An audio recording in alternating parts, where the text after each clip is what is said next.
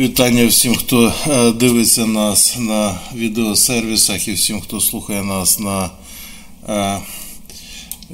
вітання всім, хто слухає нас на радіоканалі Благодаті. Так, це курс «Духовна війна», 16 заняття.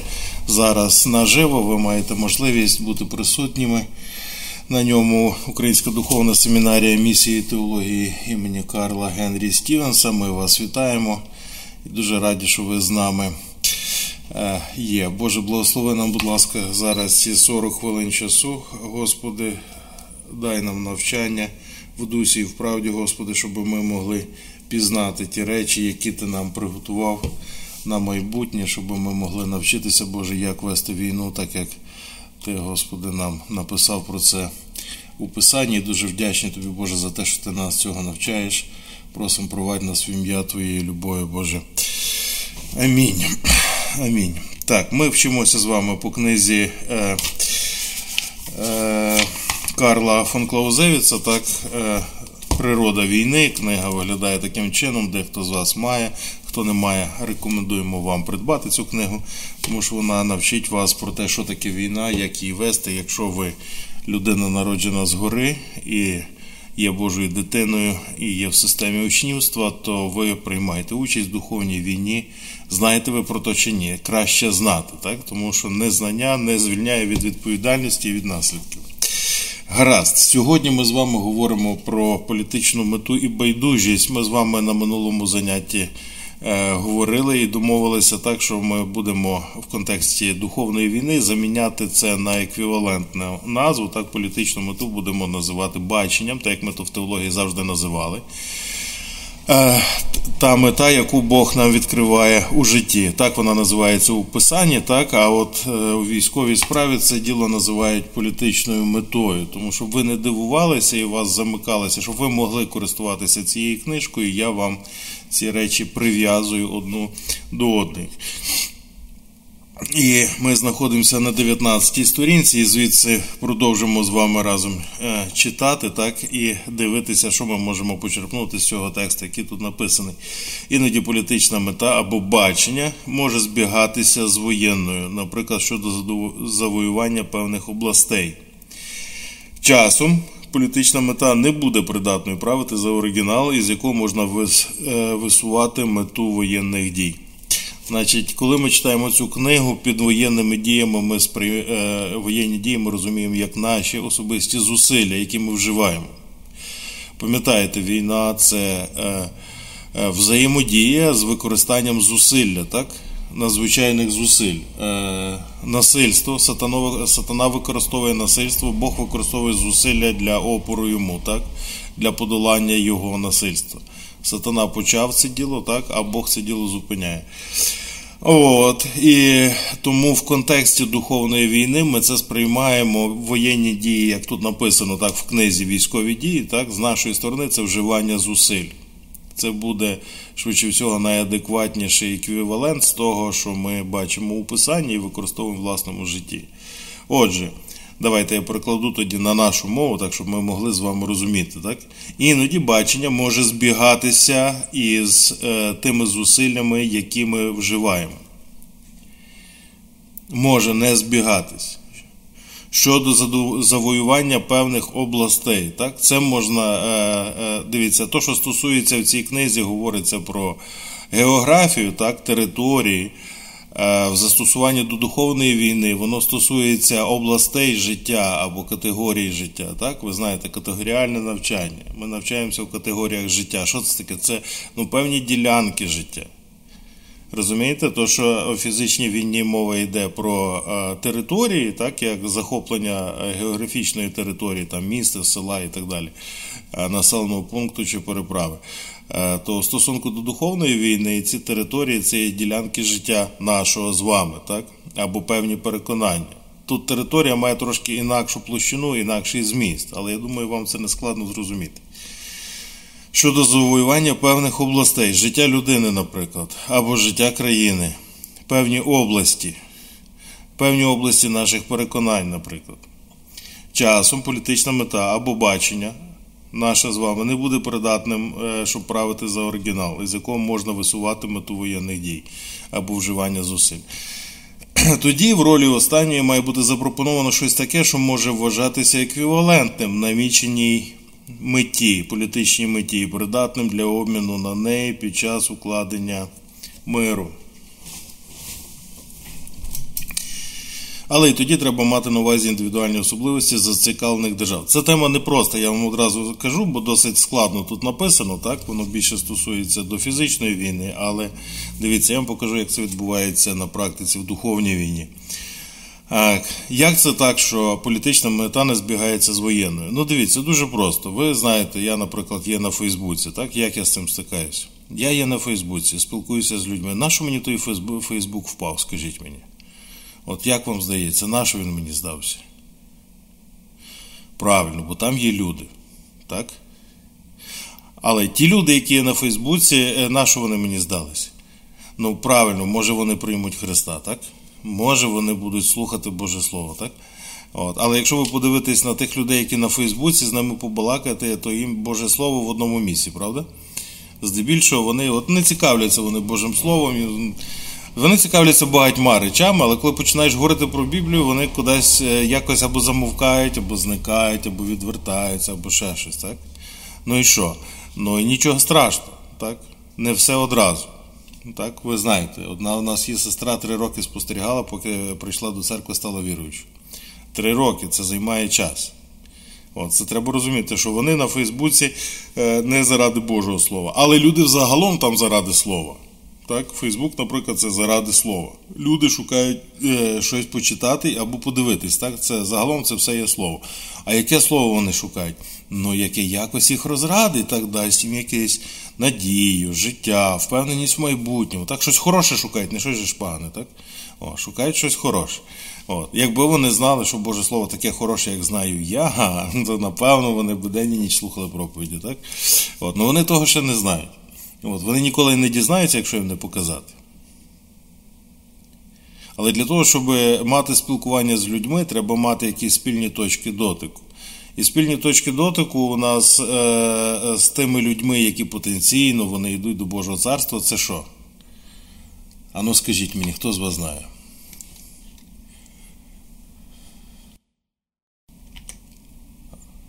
Ні?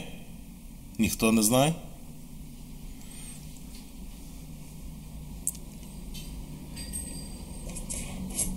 Любов? Любов може бути, так. Є більш загальна річ, більш універсальна для всіх. Я вже про неї вам згадував. Це правда. Правда, так. Правда. Можна з людьми спілкуватися в правді про будь-що. Про що завгодно. Науку, культуру, мистецтво, політику. Про що завгодно. Якщо наше спілкування в правді, то ці люди мене цікавлять. Чого? Тому що загалом люди, які цінують правду, вони йдуть до Бога. І може вони не готові слухати пастора Стівенса, так, чи проповіді, чи загалом читати Біблію, чи навіть вірші із Писання, так? Можливо, абсолютно не готові. Це теж тут пише. Політична мета може бути абсолютно непридатною, так? Моя мета, щоб люди спаслись, ходили з Богом. А їм це до спини. Вони навіть слів цих не зрозуміють. Ви розумієте? Їм це не можна, ну, з ними про це говорити ще не то, що рано, а мінус 1000 кілометрів, так? Але і що? Ті, хто роблять діла свої вправді, ті до світла йдуть. О, значить, концентруємося на людях, які роблять діла свої вправді. Їм в цьому допомагаємо, і їм в цьому підтримуємо, їх заохочуємо і допомагаємо усілякими способами. Дивіться, те саме було з Ізраїлем. Ізраїль – чудовий приклад для того. Люди, які в Ізраїлі жили, вони не хотіли бути царями і священниками, значені зовсім. Бог їм запропонував, вони мекнули, нехай Мойсей тим займається, нам то не цікаво. От, і що? І Бог їх покинув? Ні, Бог продовжив з ним працювати. Їх цікавило їсти, пити, одягнутися, розважитись, так? Вийти заміж, одружитися. Те, що цікавить всіх пересічних людей. Ну, нормально. Ну, нормально, Бог для того дає закон і людей розділяє, так? Дає людям Боже Слово через закон і каже тако. Як там було про тих волів? Якщо віл убив людину, так, то треба що? Того вола треба вкаменувати, так, і на тому буде кінець. І що це? Це Боже Слово. А при чому тут воли? Це Боже Слово на рівні пересічної простої людини, яку цікавлять воли, то є Боже Слово і про волів. Що людей цікавить? Людей цікавить природа, є Боже Слово і про природу. Людей цікавить шлюб, є Боже Слово і про шлюб. Правда є про все, бо все, що існує, воно існує, тому що Бог йому дає буття. І є про це правда, і є про це неправда. Одні люди вибирають приймати буття, як воно є, і діють відповідно до правди. Коли люди пізнають, дивіться, це дуже цікаво, коли люди починають знайомитися із буттям, з тим, що є довкола, і починають його пізнавати, так, більше і більше, то вони якими стають? Що вони набувають? Як ми цей процес називаємо? Коли люди дізнаються, як те чи інше є створене, і починають дізнаватися це в деталях. Як ми це називаємо? Ну, наприклад, мотоцикл, наприклад, так? Починаємо дивитися, як він створений, і пізнавати в деталях. Як це називається? Або людське тіло, як воно створене, і пізнавати це в деталях. Як це називається? Навчання. Так, навчання. А ще коли навчання продовжується, що ми отримуємо? Як це називається? Коли багато є навчання, спеціалізованого. Знання? Більше, ніж знання. Досвід? Більше, ніж досвід. Мудрість? Освіта. Освіта нас освітлює. Пізнання реальності, правди про буття, яке існує, це освіта, воно нас освічує. Якщо це спеціалізовано стосовно певної ділянки, так? Або певної галузі знань, так, чи певного перерізу знань. Може бути загальна освіта або вузькоспеціальна освіта, так? Але певний обсяг набраних знань і розуміння і досвіду дає нам освіту. Ми стаємо людьми розумними, так? Коли ми пізнаємо правду, так? Зауважте, правду про будь-яке питання, яке існує. Правду про будь-що. Стаємо людьми розумними. Таким чином, дивіться, що у нас виходить. Люди розумні, які знають правду про будь-що, вони йдуть в сторону до спасіння. Івана 3:20. Чого? Бо їх цікавить правда. Їх не цікавить брехня, їх цікавить правда. Тому люди освічені, загалом вони йдуть в сторону до Бога. Не завжди і не всі, так? Тому що люди можуть здобувати освіту не заради того, щоб знати правду, але заради того, щоб у них був диплом, вчений ступінь і положення у суспільстві, так? Зарплата і наукова пенсія. А правда їм до спини. Якби неправду можна було так пізнавати, вони б неправду пізнавали. Це називається лицемірство. Але люди, яких цікавить правда, вони загалом йдуть до Бога. Тому з ними можна балакати, і в них можна вкладати, і можна допомагати. Що? Ну, наприклад, здобувати освіту, пізнавати правду більше, глибше. А когось цікавить, як оце, чому людина робить так, як вона робить. Так? Що це таке? Це галузь знань називається психологія. І що? Можна з нею про це говорити? На Фейсбуці, наприклад, можна. А чому я часом хочу робити речі, а часом не хочу робити речі? Можна людині пояснити те, що Бог нас навчив, так, і показати.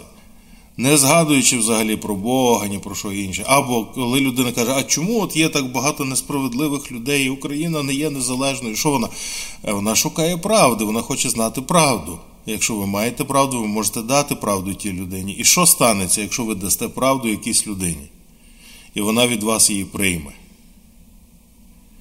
Що це буде таке? У вас налагодиться зв'язок з людиною. Ви даєте, людина приймає. Знаєте що? Людина може до того звикнути. Люди до того звикають. Вони звикають приймати звідкись правду. Так? І загалом, як це називається? Це називається повага.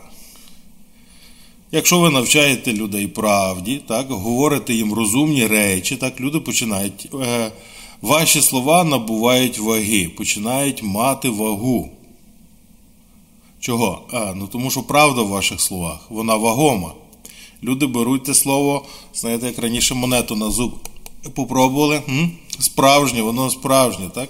Попробували якусь річ, думку, яку ви сказали, перевірили в житті, справжнє, так? І що? Ваші слова починають мати вагу, люди починають до вас прислухатись. І чим більше люди до вас прислухаються, тим більше вони від вас можуть почути. Навіть якщо ви в ряди години з часом там згадуєте якусь ту річ, яка може їм не цікава була вчора, так? Просто через те, що ви її говорите, може вони будуть слухати. Розумієте? Тому загалом політична мета, так? Бачення. Бути серед людей і говорити до них Боже Слово. Але вони його не хочуть слухати. Ну добре, то говори до них те Боже Слово, яке вони готові приймати. Може про волів, так? Може про політику. Є Боже Слово про політичну ситуацію в Україні. Гарантія є. Боже Слово є. Божий суд є на кожну ситуацію в нашому житті. Але для того, щоб могти його сказати, треба її розуміти, треба її знати, знати Божу волю на все. Це 1 Коринтян, 2 розділ, останні вірші.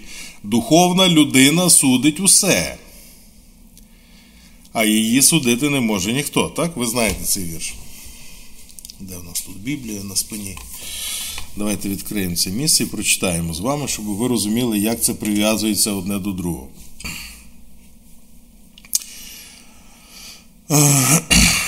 Так, перше послання апостола Павла до Коринтян. Так. 2 розділ. 15 вірш. Духовна людина судить усе, а її судити не може ніхто. І дивіться, що цікаво, 14 вірш. Людина тілесна не приймає речей, що від Божого Духа, бо їй це глупота, і вона зрозуміти їх не може. Вони розуміються тільки духовно. Я вам відкрию одну таємницю. Люди за Івана, 3 розділ, 20 вірш. Так, давайте перевіримо це місце. Івана 3, 20, так? 3, 21. Хто робить за правдою, той до світла йде, щоб діла його виявились, бо зроблені в Бозі вони. Так? Світло тут в контексті – це Ісус Христос, і загалом в контексті розділу – це спасіння. До спасіння йдуть люди, які роблять за правдою, бо ці діла зроблені в Бозі. А, строго кажучи, цих людей духовними назвати ще не можна, тому що вони від духа не народжені. Це так строго кажучи, так? Будучи дуже прискіпливими до визначень. Але те, що їхні діла зроблені в Бозі, який є духом, свідчить про певну духовність, яка в них присутня через їхній вибір. Не через те, що в них є внутрішня чеснота, як Святий Дух, так, але через те, що вони вибирають назовні з того, що існує довкола них, вони вибирають те, що від Бога, або те, що є в буті, або те, що є правдою. І вони діють в духовній площині через цей вибір. В них наявна через це. Вони наближаються до духовності, тягнучись до неї, роблячи вибори ці. Кожен, хто робить за правдою, той до світла йде, до духовності і до правди. І діла його зроблені в Бозі, бо він це вибирає робити, це в Бозі, в правді. Тілесна людина не приймає речей від Божого Духа, але цих людей вже строго не можна називати тілесними. Можна називати, що вони в передспасенному стані рухаються до духовності. Вони йдуть до світла. Тому називати їх тілесними вже не пасує. тілесна людина не приймає речей від Божого Духа. А ці люди приймають речі від Божого Духа, і вони рухаються в ту сторону. І далі, 14 вірш, 1 Коринтян 2,14. Бо їй це глупота, і вона зрозуміти їх не може. А ці люди, які за правдою роблять, вони тягнуться до Божого Духа йдуть, ідуть в сторону духовного народження і починають потрошки розуміти речі, які від Божого Духа. Може несвідомо, може не розумом, так? Може спиною вони то розуміють, але вони роблять цей вибір в сторону правди, тому що їх туди тягне. Тому що вони хочуть отакео, так? Нам дуже хочеться слухати слова Божі. Як прийшли скіфи з України після цього, після розп'яття Христа, і сказали: «Пане, ми хочемо бачити Ісуса». Чи це перед розп'яттям було? Ми хочемо бачити Ісуса. І Ісус сказав, що все, настала година після того. Вона зрозуміти їх не може, вони розуміються тільки духовно, так? Але вони вже відчувають, що то є для них, що то є їхнє, вони туди йдуть. Духовна людина судить усе, її судити не може ніхто, бо хто розум Господній пізнав, який міг би його навчати, а ми маємо цей розум, розум Христа. Отже, є розум духовний про кожну річ, про все. І ми можемо з людьми на вулиці, на Фейсбуці, в себе вдома, де завгодно, де ми з ними контактуємо, говорити Божий розум про кожну річ, давати їм Божу точку зору на кожну річ. І коли вони її прийматимуть, вони наближатимуться до Бога. Ми можемо потрошку пояснювати їм духовний зміст ззаду, який знаходиться за всім буттям. Чому відбувається те і те в подружжі, чому те і те відбувається в душі людини. Навчати їх понять, які їм недоступні, а доступні нам із Божого Слова. Як робив Ісус Христос з усіма, так і ми робимо, бо ми тепер в Ісусі Христі, ми на Його місці для інших людей. І наша політична мета зовсім не збігається з нашими діями, зовнішніми зусиллями, які ми вживаємо. Ми людям розказуємо про психологію, але мета в нас, щоб вони стали духовними. Ви розумієте? Мета їхнє народження згори. Ну, ми говоримо з ними про політику на Фейсбуці. Чого? Бо ми говоримо духовну правду про політику.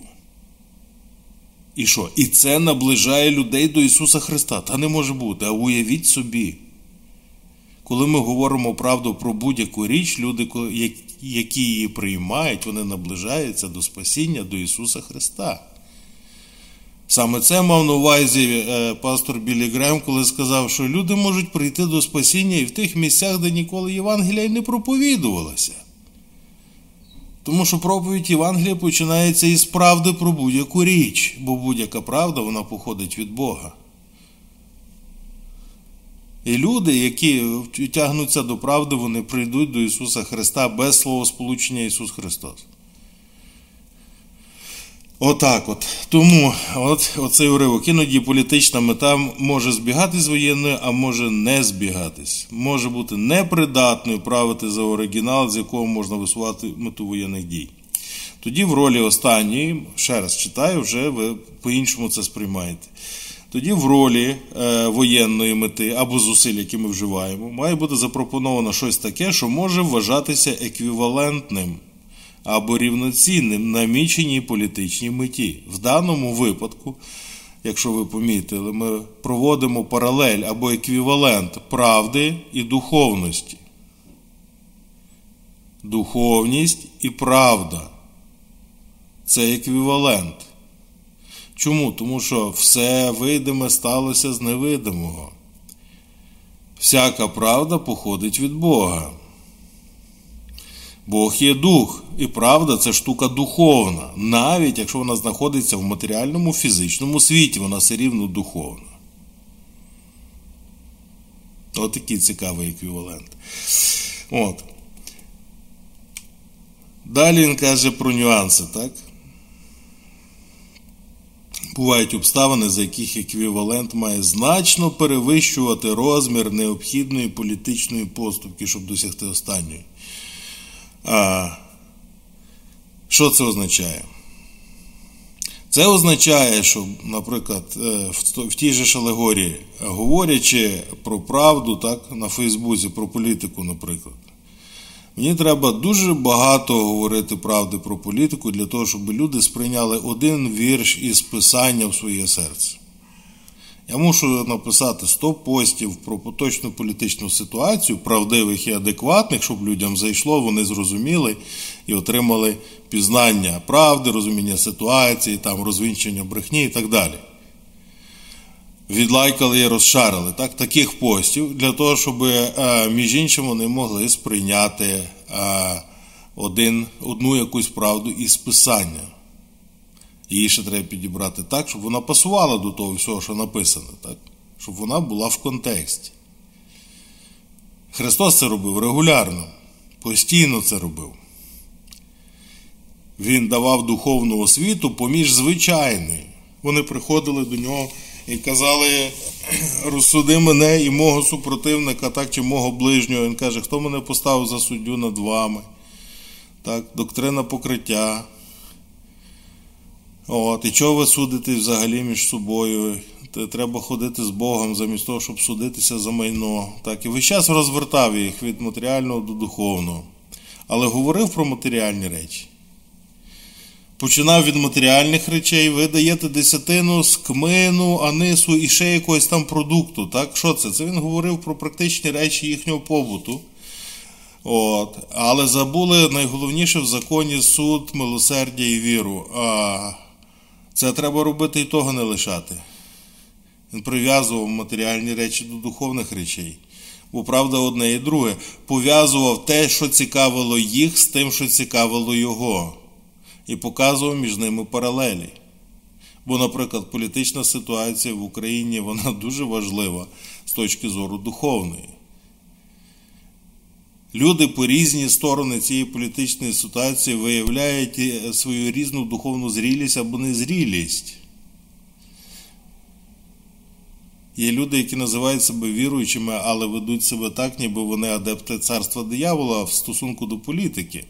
Не люблять своїх ближніх, говорять, яка різниця. Так, це не серце Ісуса Христа, Він би так ніколи не робив, Він так ніколи не робив в значенні зовсім. Це говорить про що? Про те, що вони не віруючі насправді. Бо були б віруючі, Дух би їм не дав такого балакати, як вони балакають. І навпаки, є люди, які здавалося б, ми їх вважали далекими, відсталими, неспасенними, а вони йдуть і грудьми закривають цілу країну, кладуть свої життя, захищають. І очевидно, що це Божа любов їх мотивує. Не гроші, не якийсь зиск, не будь-які речі, але очевидно, що в них є Божа любов. А очевидно, ці люди спасені. А ви думали, що навпаки, так? А воно не так. І от вам як політична ситуація стосується до духовної війни і до реальності. Що в нас тут? Наступне твердження. Політична мета має тим більш вирішальне значення для масштабу війни, що байдужіше ставляться до неї маси, і що менш напружені відносини між обома державами стосовно інших питань. Перекладаємо на нашу мову, так, на духовну мову. Якщо в нас є бачення, а люди до нього байдужі, як ми сьогодні говорили, так, то це бачення має більш вирішальне значення до масштабу війни. Що це означає? До масштабу вжитих нами зусиль. Чим людям менш цікаво, наприклад, в стосунку до цієї ілюстрації про Фейсбук, так, бо є і інші ілюстрації, в стосунку до цієї ілюстрації, що менш людей цікавить Боже Слово, то більше мені треба з ними балакати на інші теми, більше вживати зусиль, щоб вони бачили, що я людина адекватна, так? Що я людина розумна, більше того, що я людина мудра. Так? Дивіться, як судді працювали в Ізраїлі. Люди приходили до них з пересічних питань, так? Про волів і про ослів, про застави, про дітей. Розсудіть нас, будь ласка, так? Вони не приходили навчатися доктрин і категорій в них. Вони приходили судити звичайні речі. Чого? Бо їх поставив Бог, в них має бути Божа мудрість. І вона в них була. І вони приходили і питалися. те, і третє, і п'яте, і десяте. Так? І що? І суддя мусив сказати, як воно є. І розсудити це справедливо, так, щоб люди подивилися, і одна, і друга сторона, і сказала, так, це правильно, це розумно. Ми є на тій позиції, так? Ми є царі і священники, ми є на тій позиції. І тому ми зобов'язані служити людям, багато служити, аж до тих пір, доки вони почнуть цікавитись. Ми теж так хочемо. Як же ж, звідки у вас такий розум? Тому Бог каже, моліться за благополуччя міст, в які я вас вислав, так? В які я вас поселив. Там в застосуванні цього Вавилонського полону, але в нас застосування до молитви зараз, так? Моліться за царів, за всіх, хто при владі, щоб ви могли провадити тихе і мирне життя, 1 Тимофія 24, так?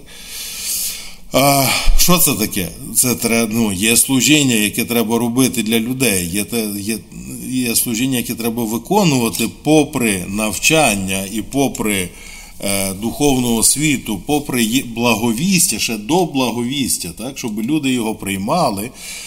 Перед тим, як люди приймали, дивіться, як Ісус Христос робив. Щоб люди прийняли Його проповідь, що Він робив? А ну скажіть мені, в кого є яка думка? Він тільки ходив, проповідував, чи що він ще робив?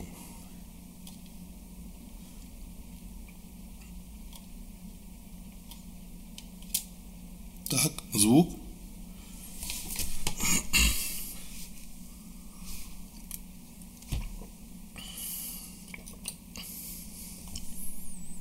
Ну. Ще годував людей.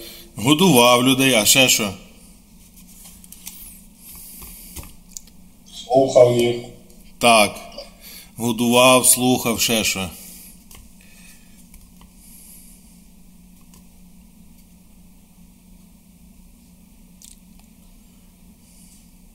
Балакав з татом щодня. Постійно на зв'язку і на гору там ходив вночі, ходив, молився вранці, так. Ходив, молився. Так, ходив, так. Але в стосунку до людей він їх годував, він їх лікував дуже багато, він їх вислуховував і він їм допомагав вирішувати їхні поточні питання. Це крім проповіді благовістя. Крім проповіді Євангелії. І через те, що люди їли і наїлися, бігали за ним. Через те, що він їх зцілював, вони бігали за ним. Він виповнював їхні щоденні потреби. Він допомагав їм в їхній поточній ситуації. Через що і написано, що, як там в Петра, справжня побожність отака. Хто з вас пам'ятає? Зглянутись над сиротами і вдовами в їхніх утисках, так, в Петра написано, і берегти себе чистим від світу. Зглянутись на людьми, це те, що вчорашня проповідь, любити людей, так, Божою любов'ю, мати до них співчуття, допомагати їм. Служіння до людей. Чого? Бо їм до спини Боже царство, вони не знають, що то таке, і вони і не дізнаються, якщо їм не продемонструвати. Їм треба то демонструвати. Їм треба давати відповіді на питання, які їх хвилюють. Наприклад, на Фейсбук вони приходять шукати слова. Їм треба слово дати, яке їх збудує.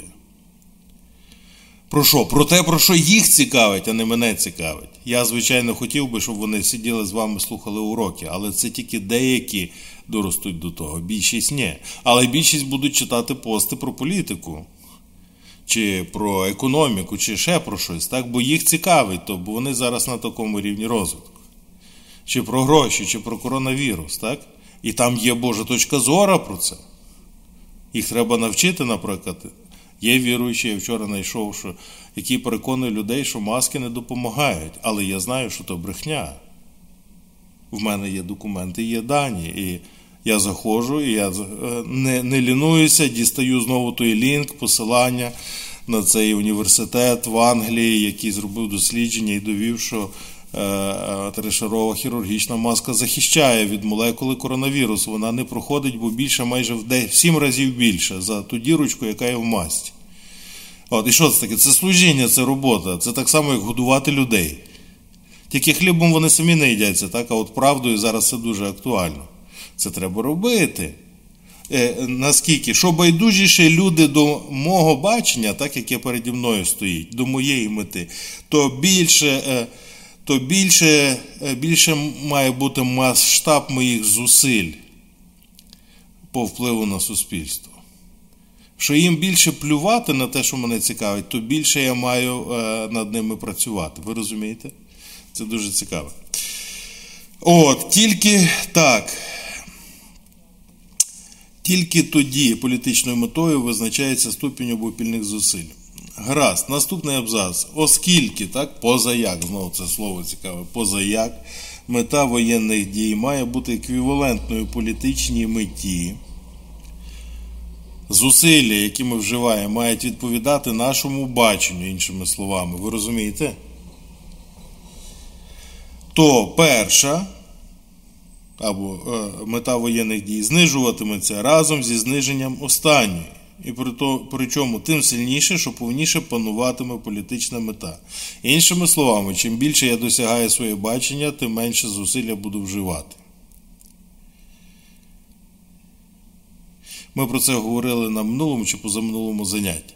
Якщо в мене бачення невеличке, так, мене не навчили, не отримав я більшого бачення. Буду я, що таке бути християнином? Ну, ходити на Різдво і на Пасху до церкви, так? Як пересічно це в Україні нас навчали. Християнин – це таке, ти на Пасху треба шанувати кілька свят важливих, так? І їх дотримуватись, бо то українські традиції. О, гаразд. От, і що? Ну, зусиль небагато, так? 2 рази на рік вжити, чи 3 рази на рік вжити, там, дотриматись якихось процедур, так? Але якщо християнство – це на кожен день, це ходи, ну, давайте так, по прогресії, так? Бути на богослужіннях, так? Це 2-3 рази на тиждень. Це зусиль вже більше вживається. А якщо це учнівство, то це на кожен день. То ще більше зусиль вживається, так? А якщо це загалом впливає на все моє життя, так, то треба ціле життя Богові віддати, ще більше зусиль вживається. Отож, чим більше бачення, тим більше зусиль, чим менше бачення, тим менше зусиль вживається. Цим пояснюється останній абзац, так? Що війна без наруги над своєю природою може втілюватись у вельми різноманітні за значенням та інтенсивністю форми, починаючи від війни винищувальної і кінчаючи виставленням обсерваційних частин. Я не знаю, чи вам це зрозуміло. Обсерваційні частини – це обсервація, це спостереження, так? Позиційна війна. Поставили на позиції певні роди військ, вороги подивилися і вирішили, туди їхати нема чого, тому що там стоять, там загороджено. Стоять блокпости, війська, танки, артилерія і так далі. Може бути війна просто обсерваційна. Пригнали війська до кордону, одні і другі подивились один на одного і зрозуміли, нам треба здаватись, бо вони нас переможуть. Або помірялись один до одного і вирішили, що будемо воювати, нічого не досягне, в нас рівні сили. Або можуть просто почати розв'язати військовий конфлікт і почати винищувати один одного. Так? Так само в духовному плані. Війна може бути або агресивною і винищувальною, або просто демонстраційною. Як? Ну, номінальне християнство – це оце виставлення обсерваційних частин. Про людське око, так? Я християнин, так, ходжу до церкви, даю десятину, як фарисеї казали, так? Даю десятини, так? І загалом, от в мене все гаразд у житті. Так, це зовнішнє. А Христос прийшов і почав адресувати внутрішнє. Каже, ти хоча того і того зовні не робиш, але в серці своєму переповнений всякої злоби і здирства і кривди. І коли звернувся до середини, почалася війна, його вбили. Так? Вбили, бо не змогли витримати його. Так? Тому що насправді вони були царство темрява, а не царство світла. От. І духовна правда, або Боже Слово, він як обосічний меч, воно весь час починає вести до збільшення зусиль і до перемоги світла над темрявою. І оця от інтенсивність форми війни доходить до крайності. Чим більше правди, тим більше крайності. Тому що сатана любить ховатись між правдою, але правда не витримує, не дозволяє неправді існувати. Це остання річ, яку я хочу вам пояснити. Для того, щоб ми прийняли неправду, її треба заховати між правдою. Тому сатана весь час ховає брехню між правдою. Він погоджується на компроміси. Компроміси – це завжди від диявола. Так? Трошки того і трошки того. Це дуже небезпечна річ, тому що отрута – це така штука, яку ложить крапельку між хорошої їжі. В кілограм хорошої їжі ложить крапельку отрути, і вона вас уб'є.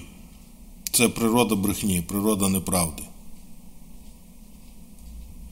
Тому що? Тому Бог не може дивитися на гріх. Гріх не може бути в присутності Бога. Темрява тікає від світла в значенні зовсім. Там, де є світло, немає ніякої темряви. Це у нас написано, дивіться, в Якова, так? Давайте відкриємо, вірш покажу, щоб ви бачили прив'язку. Я розумію, що воно трошки вам плутане, але згодом ви будете пізнавати це в житті і розбиратися.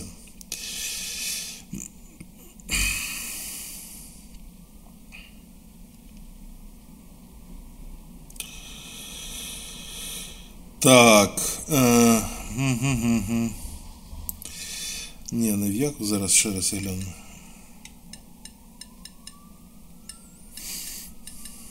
Темрява.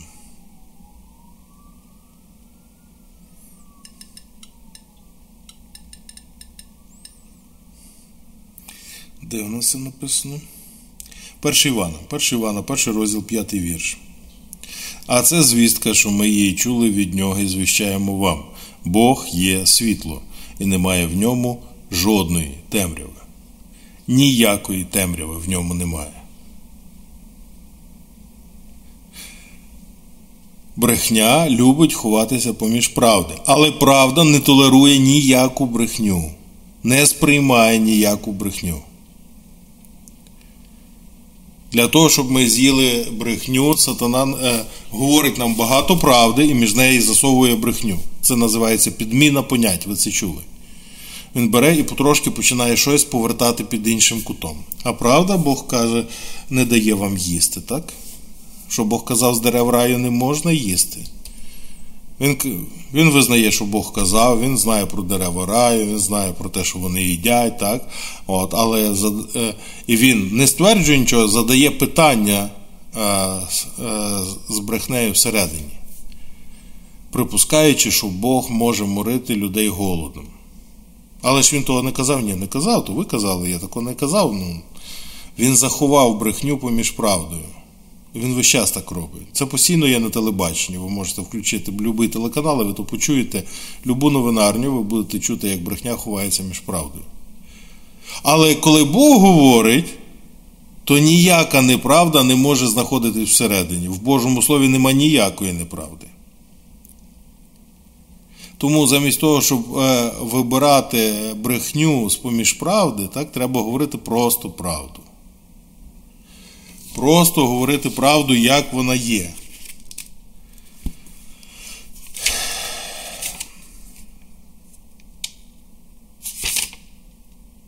Це дуже важливо розуміти.